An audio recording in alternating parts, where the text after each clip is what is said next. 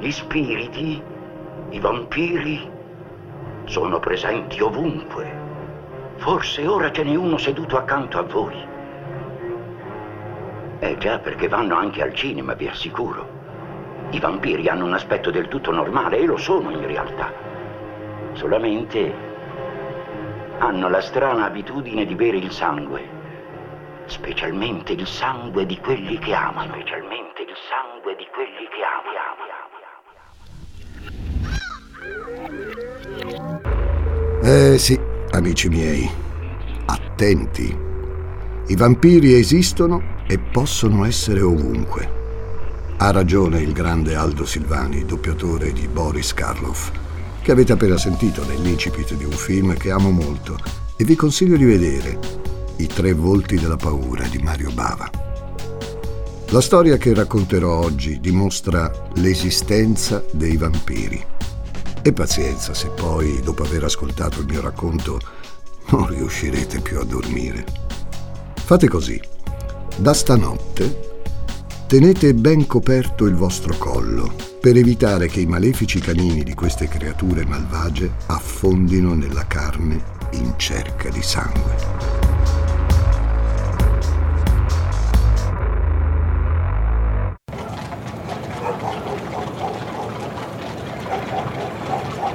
Siamo a Pavia. L'anno è il 1873. Immaginatevi un bel giorno di primavera marzo inoltrato. Sentite? È il rumore delle carrozze che percorrono Corso Strada Nuova, una delle vie ancora oggi più belle della cittadina, che dal ponte coperto sul Ticino arriva fino al castello. Mentre la gente dell'elegante borgo lombardo passeggia, dentro all'antica e prestigiosa università sta avvenendo qualcosa di molto particolare.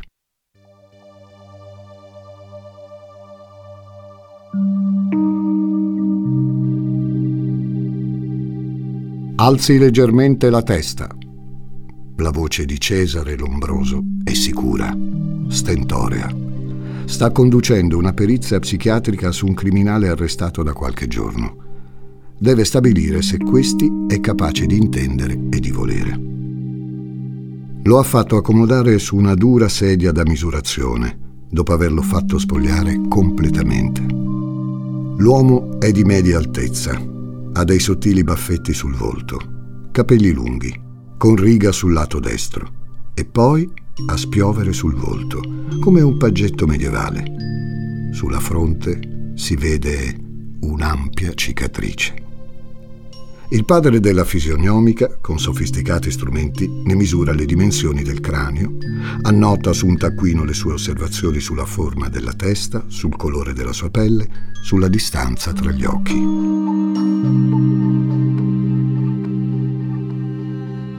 Lo interroga sulle origini sue e della sua famiglia, sulla sua storia personale e sui suoi omicidi. Omicidi, badate amici, di un'efferatezza senza precedenti, che il criminale racconta al dottor Lombroso nei minimi dettagli e che io, naturalmente, mi accingo a raccontare a voi.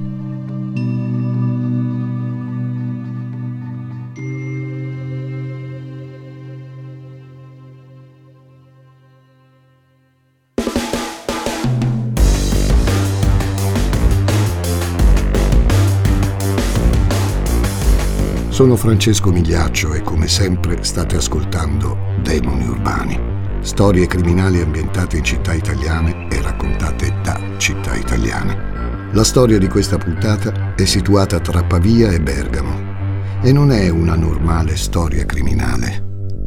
Ha qualcosa di sovrannaturale ed incomprensibilmente spaventoso. È la storia di Vincenzo Verzeni, passato alla storia come il vampiro di Bergamo. Gli ascoltabili presenta Demoni urbani, il lato oscuro della città.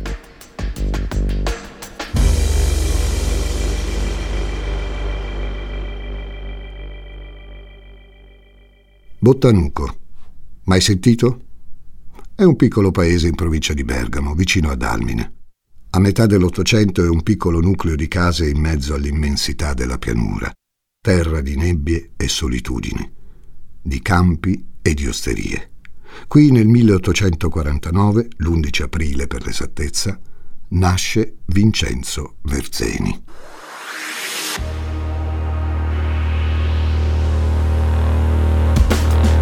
Digitate il suo nome su Google e cercate tra le immagini. Troverete facilmente una foto di Vincenzo, l'unica esistente, scattata durante l'adolescenza. Guardatela attentamente. Indossa il vestito della festa con tanto di panciotto e cappello, un braccio appoggiato a un muricciolo, quasi a darsi delle arie. Un giovane contadino come tanti, direste voi, pronto per la festa del paese. Si prova a guardarla. Tenerezza per un mondo perduto e simpatia per un giovane che vuole fare un po' il gradasso.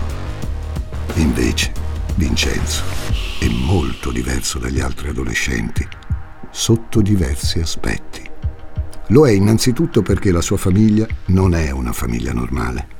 Il padre è alcolizzato e violento e lo riempie di botte, lasciandogli come eterno ricordo quell'ampia cicatrice sulla fronte che ho menzionato prima. La madre, sottomessa, è soggetta a crisi epilettiche violente che traumatizzano il giovane Vincenzo. Basterebbe questo a renderlo diverso dagli altri giovanotti che la domenica si mettono il vestito della festa. E invece c'è un altro dettaglio, chiamiamolo così. Il fatto è che egli trova irresistibile il collo delle donne. E che male c'è, mi pare di sentirvi. Quanti di noi, infatti, trovano un bel collo femminile un elemento erotico fortemente seduttivo? Che male c'è? Beh, seguitemi.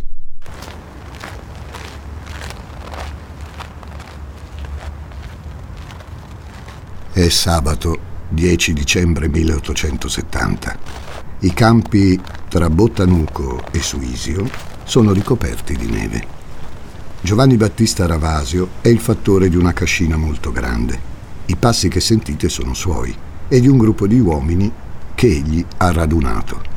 Una ragazza che lavora per lui, Giovanna Motta, l'8 dicembre, giorno dell'Immacolata Concezione, si è incamminata verso Suisio per andare a trovare i suoi genitori. Ha 14 anni e nonostante il tratto di strada da percorrere sia veramente breve, casa non c'è mai arrivata.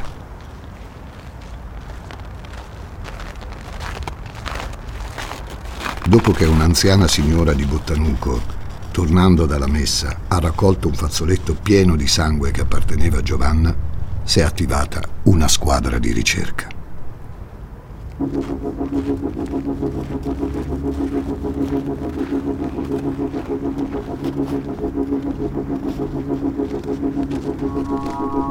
È pomeriggio inoltrato, il sole sta calando, neve a perdita d'occhio. E le nubi nel cielo hanno assunto un colore rossastro. Nel bianco infinito c'è un piccolo puntino nero, un capanno degli attrezzi presso una località chiamata Tabbiotto, dove vengono custoditi gli utensili dei contadini. Uno dei ricercatori entra per dare un'occhiata.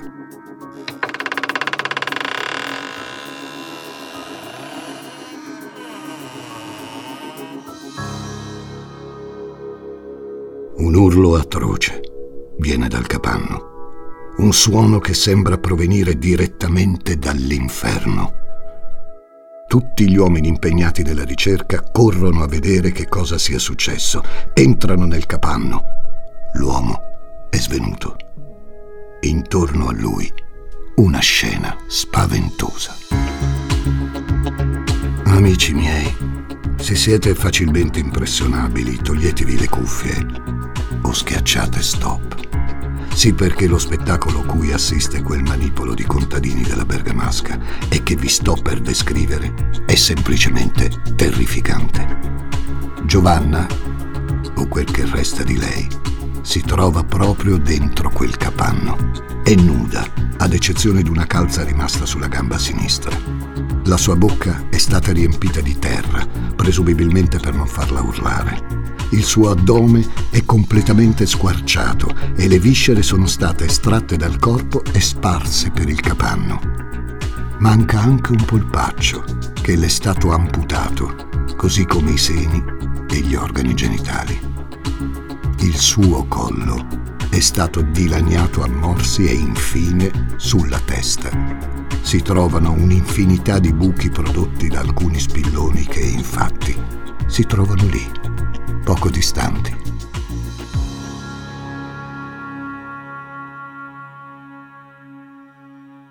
Se avete un po' di dimestichezza con le categorie della criminologia, avrete sentito parlare dei Lust Murder. Mi verrebbe da tradurre con uh, omicidi per libidine. Si tratta di quei brutali omicidi in cui l'uccisione della vittima contribuisce direttamente alla stimolazione del piacere sessuale L'eccitazione e la gratificazione sessuale dell'aggressore si verificano al momento dell'atto omicida. Insomma, si uccide per piacere, per cercare il godimento, non per chissà quale disegno razionale o perché travolti da un'incontrollabile esplosione d'ira. Il nostro Verzeni appartiene a questa terribile categoria. Inoltre, gli spilloni accanto al corpo e i buchi sul corpo rimandano al picherismo, una particolare forma di parafilia che porta al soggetto godimento nel martoriare un corpo con oggetti contundenti. Ciao, sono intelligenza artificiale. Per gli amici AI. Cecilia Zagarrigo mi ha invitato a confrontarmi con Elisa Nicoli, Andrea Grieco, Marco Dixi e tanti altri famosi divulgatori. Gli ruberò il lavoro? Scopritelo ascoltando Intelligenza Reale.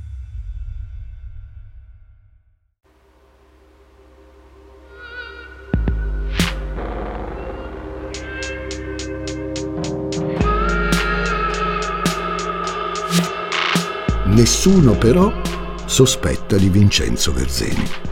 Le indagini un po' goffe della polizia non conducono a nulla di concreto. In questa landa nebbiosa e desolata, dove la solitudine e la noia sembrano essere compagne fisse di molti giovani contadini, questo terribile delitto rimane irrisolto e sembra solo uno spaventoso fenomeno isolato, una manifestazione di follia così anomala e inspiegabile che la comunità tenta di rimuoverla al più presto.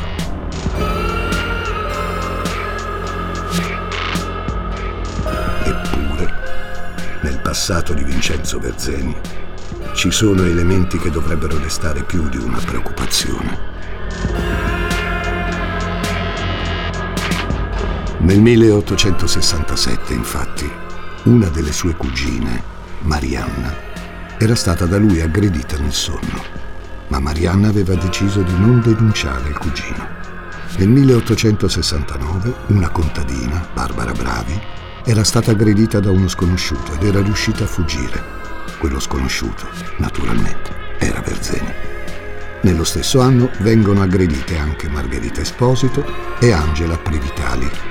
Nessuna di loro era stata in grado di identificare l'aggressore, nemmeno quest'ultima, che era stata rapita e poi rilasciata dopo alcune ore perché il suo rapitore avrebbe avuto compassione di lei.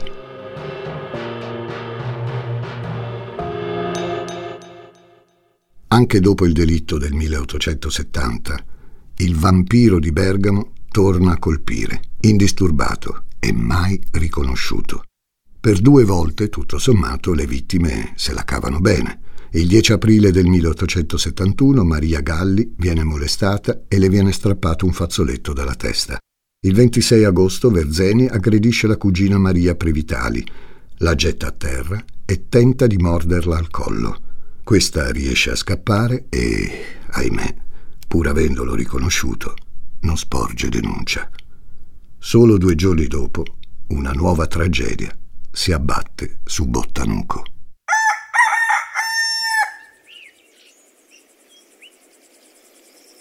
È l'alba di domenica 28 agosto 1871. Elisabetta Pagnoncelli esce dall'umile casa in cui vive con il marito contadino Giovanni Antonio Frigeni. L'uomo è già sveglio, i due si salutano con un bacio e si danno appuntamento poche ore dopo, nell'aia. Lei sta andando a messa e dopo alcune commissioni andrà a sistemare insieme al marito alcuni pulcini nati il giorno prima. La donna però, due ore dopo, non si presenta all'appuntamento. Quando di ore ne sono ormai passate quattro, si scatena ovviamente il panico del marito, che ricorda molto bene quanto accaduto solo nove mesi prima.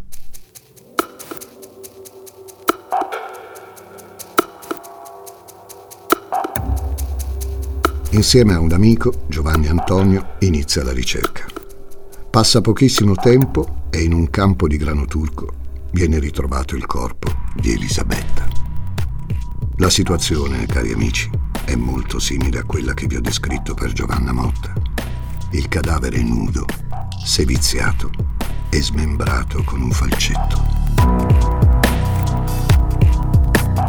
Giovanni Bravi, amico del Frigeni, tenta in qualche modo di contenere la rabbia e la disperazione dell'uomo.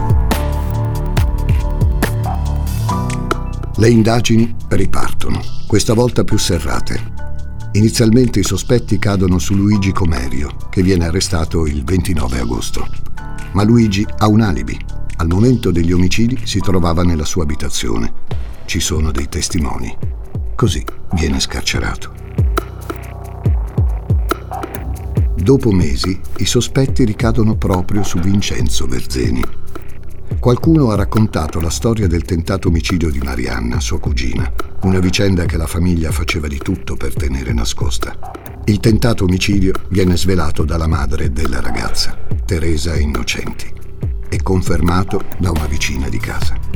Verzeni viene arrestato il 10 gennaio. Le accuse sono di omicidio e tentato omicidio. Non è facile per una donna denunciare e accusare un aggressore. Non lo è oggi in una società che ci illudiamo essere evoluta, figuriamoci alla fine dell'Ottocento, nel chiuso e impenetrabile mondo contadino bergamasco. Per questo motivo, solo dopo l'arresto di Verzeni, le donne che erano state da lui aggredite si fanno avanti per accusarlo.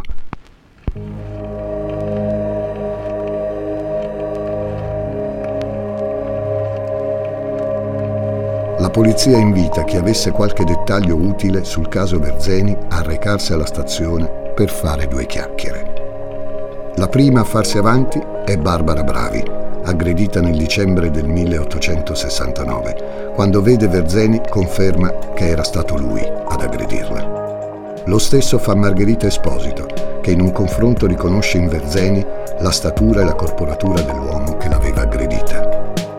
C'è poi Maria Galli, a cui era stato strappato dalla testa il fazzoletto, la quale, mostratogli Verzeni, lo riconosce immediatamente. Infine Angela Previti, la donna prima rapita e poi liberata per pietà dal Verzeni anni prima.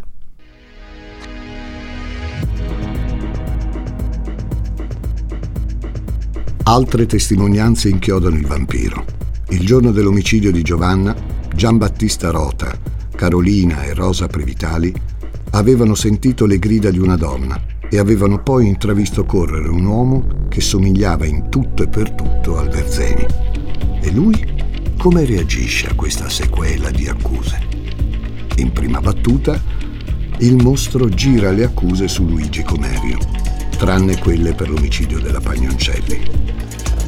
Il Verzeni è stato visto chiaramente nel luogo dove è stato rinvenuto il cadavere ed egli non nega di esserci stato, ma accusa tali Antonio Sala e Giuseppe Suardi.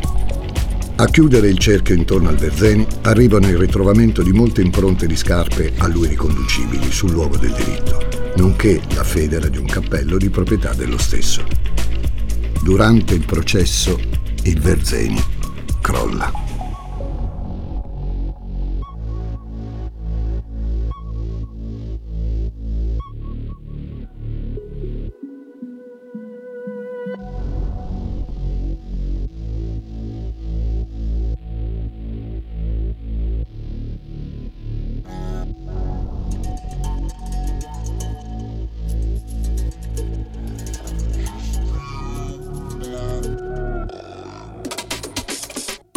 Lo so che tra voi ci sono esperti di vampiri, come me. Sapete quindi bene che queste creature vengono anche definite i non morti. Bene. Se vi dicessi che al nostro cannibale bevitore di sangue bergamasco calza a pennello anche questa definizione, voi che cosa pensereste? Che sono pazzo? Dovete sapere che miracolosamente Verzeni scampa la condanna a morte. Non si sa perché, ma un giurato ha un dubbio sulla sua colpevolezza e data la non unanimità viene condannato ai lavori forzati a vita. L'esame lombrosiano che vi ho raccontato stabilisce che egli non è pazzo, ma solo un sanguinario e mostruoso assassino.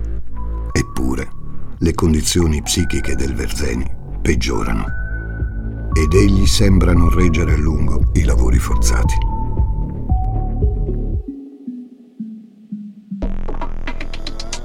Il 13 aprile 1874 viene trasferito nel manicomio criminale della Pia Casa della Senavra di Milano.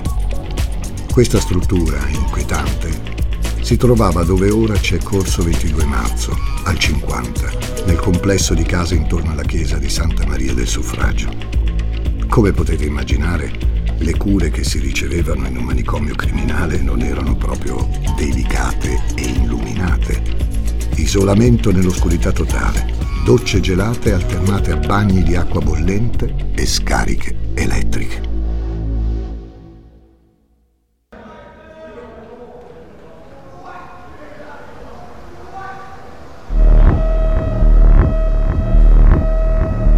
La notte del 23 luglio 1874, gli infermieri del manicomio lo trovano impiccato, nudo, con addosso solo calze e ciabatte, appeso a una corda attaccata all'inferriata di una finestra.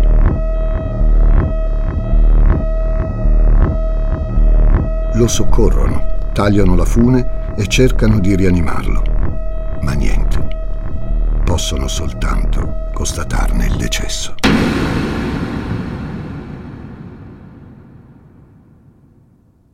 Ebbene, amici, fine della storia? Non esattamente, dato che parliamo di un Nosferatu.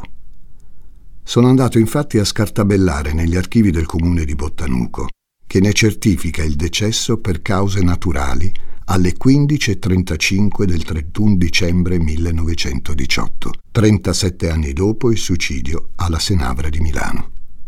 Come se ciò non bastasse, il 3 dicembre 1902 l'Eco di Bergamo scrive così. La popolazione di Bottanuco è terrorizzata al pensiero che Vincenzo Verzeni, lo squartatore di donne, ha quasi ormai finita l'espiazione della pena che dall'ergastolo fu convertita in 30 anni di reclusione.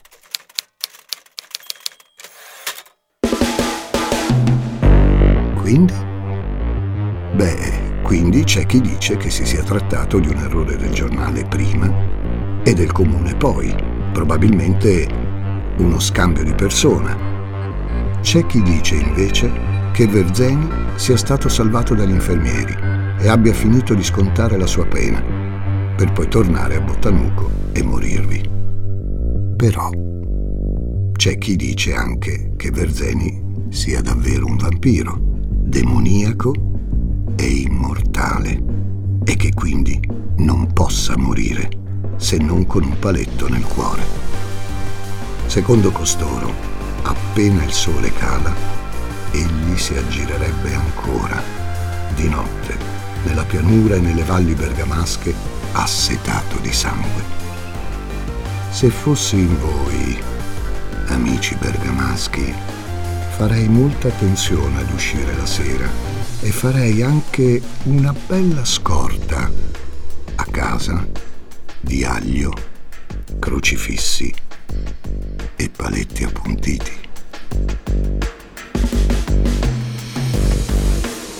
Demoni urbani ti intriga, vero? Ti invito a conoscere anche le altre serie degli ascoltabili. Perché non ascolti ad esempio la mia storia? Cercala su Spotify o vai direttamente sugli ascoltabili.it. Accetta questo consiglio di Francesco Migliaccio. Demoni Urbani è una serie originale degli ascoltabili a cura di Simone Spoladori, condotta da Francesco Migliaccio. Questa puntata è stata scritta da Simone Spoladori. Editing e sound design di Sara Varricchione e Francesco Campeotto. Prodotto da Giacomo Zito e Ilaria Villani. Tutti i diritti riservati per gli ascoltabili.